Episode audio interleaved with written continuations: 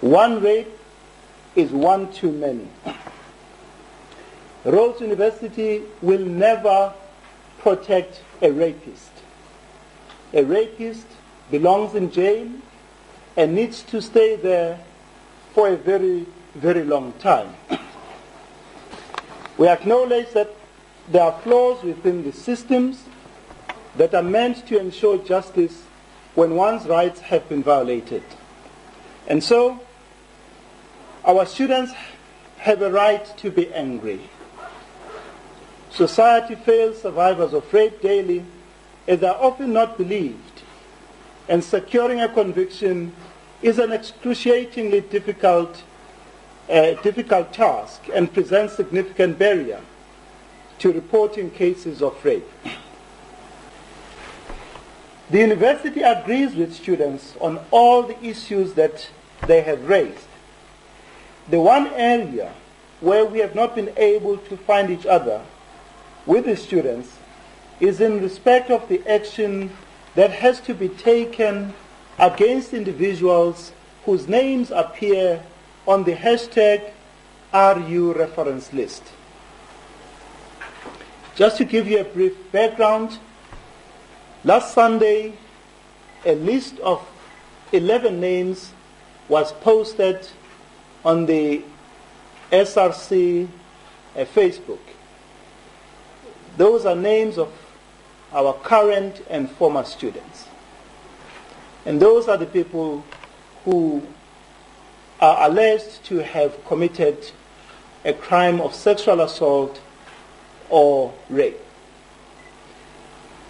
So the disagreement here arises from the fact that there is a view that those students whose names are on the list should be summarily removed from the university.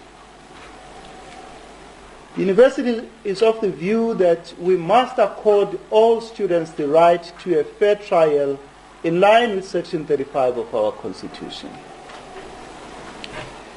This is important because some of those people whose names appear there have not even been charged. No charge against them has been laid. And I have given an undertaking, and I've asked the students right through the university to identify any of those people whose names are on that list, and if they violated them, they must report and we must lay a charge against that person.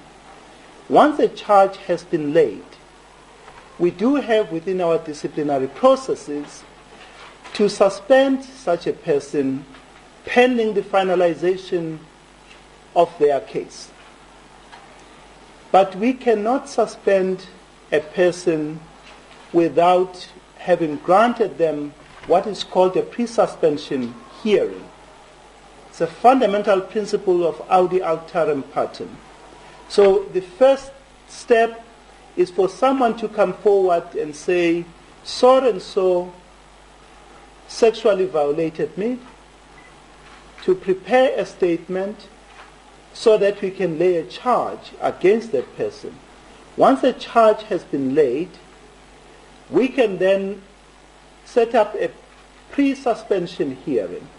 And once that hearing has been held, and the view is that the continued presence of such a person on campus is undesirable, we can then suspend the person. So that for me is important, that we treat every person in terms of the Constitution. And Section 35 of the Constitution has the presumption of innocence until proven guilty.